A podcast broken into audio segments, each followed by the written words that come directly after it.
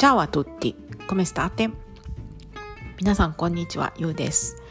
えーとね、またね、嵐が来てね、2回ぐらい来たのかな、ものすごい大変なことになってて、あの、屋根はね、まあもちろん吹き飛ばされますけれども、うんと、その吹き飛ばされた、どこの家なのかわかんないのが、うちの、あの、マンションのね、アパートの敷地内に来たりとかね、まあまあなかなかの被害があってうちもまたせっかくベランダきれいにしたのにまた鉢が割れてなんか植木が倒れてとか大変なことになってますけれどもまあまあまああのそんな感じです。はい。えー、っとねで今日はまあお天気の話はまあ置いといてえっとねちょっとねうんとイタリアで放映されてた今はね今も放映されたりしてると思うんだけど今は知らないのでちょっと過去形なんですけれどもイタリアで放映されてた日本のアニメとかねあのあとはまあ漫画とかの話をちょっとしてみます。うんとまあねあの本当に昔から放映されてたみたいでだから私がイタリア来たのなんて25年前だけどその時になんかオルガーの先生から「マジンガー Z はどうのこうの」って「マジンガー Z って私も知らない」とか思ってあの名前は覚えてるけどなのねあの見た記憶とかあんまり覚えてないので。あのちょっとびっくりするぐらいだったんですけれどもまあそういうね今の日本のアニメオタクの人がそのもしれね歴史にも詳しいならば「あマジンガー Z は有名だよ」とかって言うんだと思うんですけれどもまあそんなこと言われたりとかね。あとはあの普通にテレビつけたらもうあのチャンネルとかはもう全然覚えてないんだけど「ルパン三世」とかねそれはもうめちゃくちゃ古いバージョンの「ルパン三世」とかやってたしあとはそうですねベルバラはね女の子に人気でしたね。ベルバラ。レディ・オスカルっていう名前でねなんかこう言われてて。であとはやっぱ「ドラえもん」とかね、えー、そして「北斗の拳」とかね。北斗の剣はセイちゃんモルトとかね、お前はもう、なんだっけ、死んでいるっていうあの有名なセリフとかも、そのまま確かイタリア語になってたと思うんですけれども、あの、ケンシロウのあたたたたたたたっていうのはどうだったか覚えてないんですけど、まあ多分そのままあたたたたなんだろうなと思うんだけど、あの、昔学友だったチリ人の男の子が、俺はイタリア語は北斗の剣で覚えたって言ってましたけれどもね。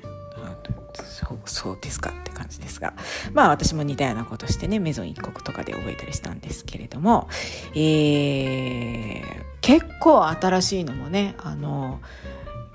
イタリアで放映されてるはずなんですね。もう見ないからわかんないんですけれども。で、まあ、アニメといえばやっぱり宮崎駿なんですけれども、この人のはやっぱり別格扱いですね。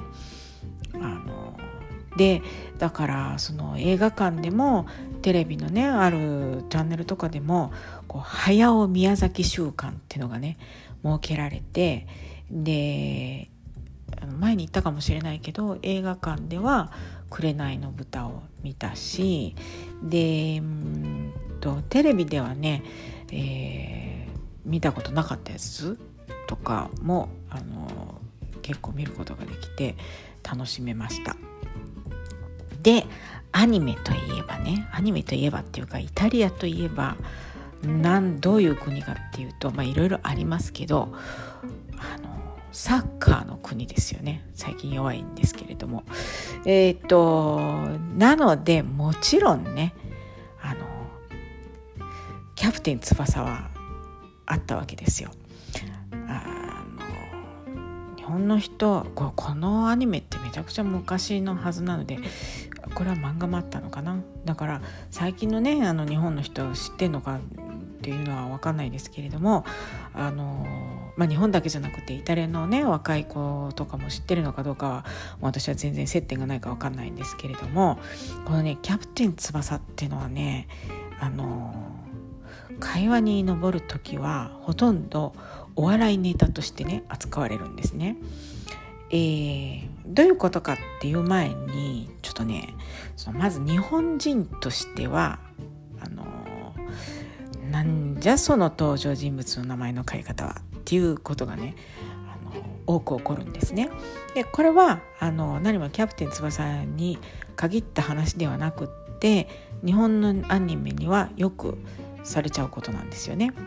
まああの単純に日本名は発あの発音がね難しいからっていう理由だと思います。んで九段のキャプテン翼はどんな名前になるかっていうとオリエ・バンジっていうんですね。あ違うバンジじゃないベンジオリエ・ベンジっていうんですね。オリっていうのはあの英語のホリーホリーってありますよね。ホーリーホーリーなんて発音するんだろう。であの赤 H はイタリア語では発音しないからオッリーってなるんですね。でベンジなんですけれども。えーとだからオッリーが翼ででもう一人の翼角の主役格の登場人物がバンジーなんですよね。でも私はオリジナル知らないので見たことなくって。だからこれが2本目ではどの登場人物に当たるのか分かんないんですけれどもまあ話を知ってる人にはねああの人だなってあの登場人物だなって分かると思うので申し訳ないんですけれどもちょっとあの自分で調べるかあの想像するかしてみてください本当わかんないんですよね。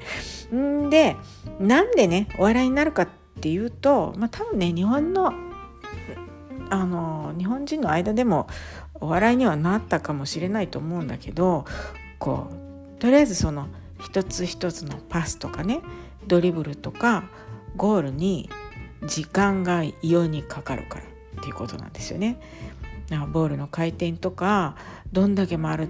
どんだけ回るんだっていう感じみたいでこの誇張がね笑えるらしいんですよね。だってえっと30分のアニメでそのゴールしようってこうやっとこうゴールチャンスになってもう本当だったら一瞬で入るところが30分かかるわけですからやっぱ面白いですよね。でまあキャプテン翼はそんな感じで笑われつつも、まあ、ある程度の年齢層からはあの年齢層から上はみんな知ってる人気アニメなんですよね。まあ他にもいろいろあるんですけれどもあんまりパッと思い浮かばないんだけれどもであの、まあ、アニメはそんな感じでで漫画もねもちろんいっぱい入ってきててそのね近年では10年前に比べるとほんとすごくねその需要が高くなってると思うんですよね。その例えば以前だったらこう日本で出た新しいものとかっていうのはもう数ヶ月から1年待ってこうイタリアにやっとこう翻訳バージョンが並ぶって感じだったんだけれども今はね多分もうほとんど日本で新刊が出たらほぼ少し後には店頭に並ぶっていう感じなんですよね。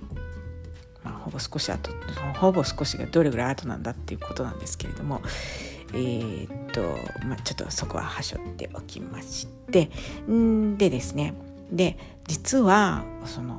うちのね家があるその建物の1階に2年前からね日本の漫画専門店なんてものが入っててこうなんかねすごいんですよ。オリジナルのジャンプの雑誌がねあのショーウィンドウに並んでたりとかしてびっくりしてあので店舗としてはねうち多分結構家賃高いと思うんですよだから漫画専門店なんかやっちゃって大丈夫なのかなって勝手なんですけどね心配してたんですよね。なんだけどこうまあ場所も町のチェントロだしででかといってねでも実は車でも来やすいっていう場所なんですよね。あのだからあのなんて言うんですか？うんとお店の場所としては本当にいいところみたいでとっても繁盛してるんですよね。いつも前通るとあのすごいお客さんが入っててへえって思って見てるんですけれども。はいそんな感じです。で私も来たばっかりの頃は日本のね漫画のイタリア語バージョンを買ってイタリア語のね勉強に使ったりとかねそういうこともしてたんですよね。買ったものはね何があるかな。だからえー、っとメゾン一国が来てすぐの月にこう新聞スタンドで並び出して月1回毎月頭に出てたから毎月毎月買って「へえイタリア語でこうやって言うんだ」っていうようなねことをなんか会話とかをそういうところで学んだりしたんですけれどもうんとあとはねめちゃくちゃ古いんですけど「リボンの騎士」とかね買いましたね。あの手塚治虫の。でもちろん彼の漫画はいっぱいもあって火の鳥とかもあるはずだし、えー、何？三つ目が通る。三つ目三つの目でよかったんですよね。一つ目じゃないですよね。三つ目。三つ目が通るとかもあったしうんとねもう本当に普通のねこう大型書店とかでも日本の漫画コーナーっていうのがあってあの水木しげるのねなんか画集とかもあったりとかしてねちょっとびっくりします。はいえー、でまあそんな感じなんですけどねもう最近はねちょっと別にその日本での漫画がどうとかそういう情報もあの自分では自分から探ろうともしていないので、まあ、分かんないのでまあこれイタリア語バージョンで読んでみたいなっていうのはないんですよね。ただ一個だけあってねそれはねあのあれなんですよ。ちょっとえ今頃って思われるかもしれないんですけどあの聖お兄さん。あの聖なる聖聖人の聖の聖にお兄さんのあれですね。あのブッダとキリストのやつなんですけどイタリア語バージョンあったら読んでみたいのはまあ単純に楽しみたいっていうのとねちょっとあのタリア語での面白さを知ったらちょっとイタリア人どんな反応するか見せてみたいなとか思ってちょっと目論んでます。はい、まあそんな感じですね。あのだからまあそのうちのね1階にあるお店にはそれをちょっとね探しに行こうかなって思ってます。はいというわけでね今日はちょっとアニメと漫画についてちょろちょろっとあの雑談してみました。それでは今日はこれで終わります。今日もお聴きいただきありがとうございました。それではまた。チャウチャウチャウ。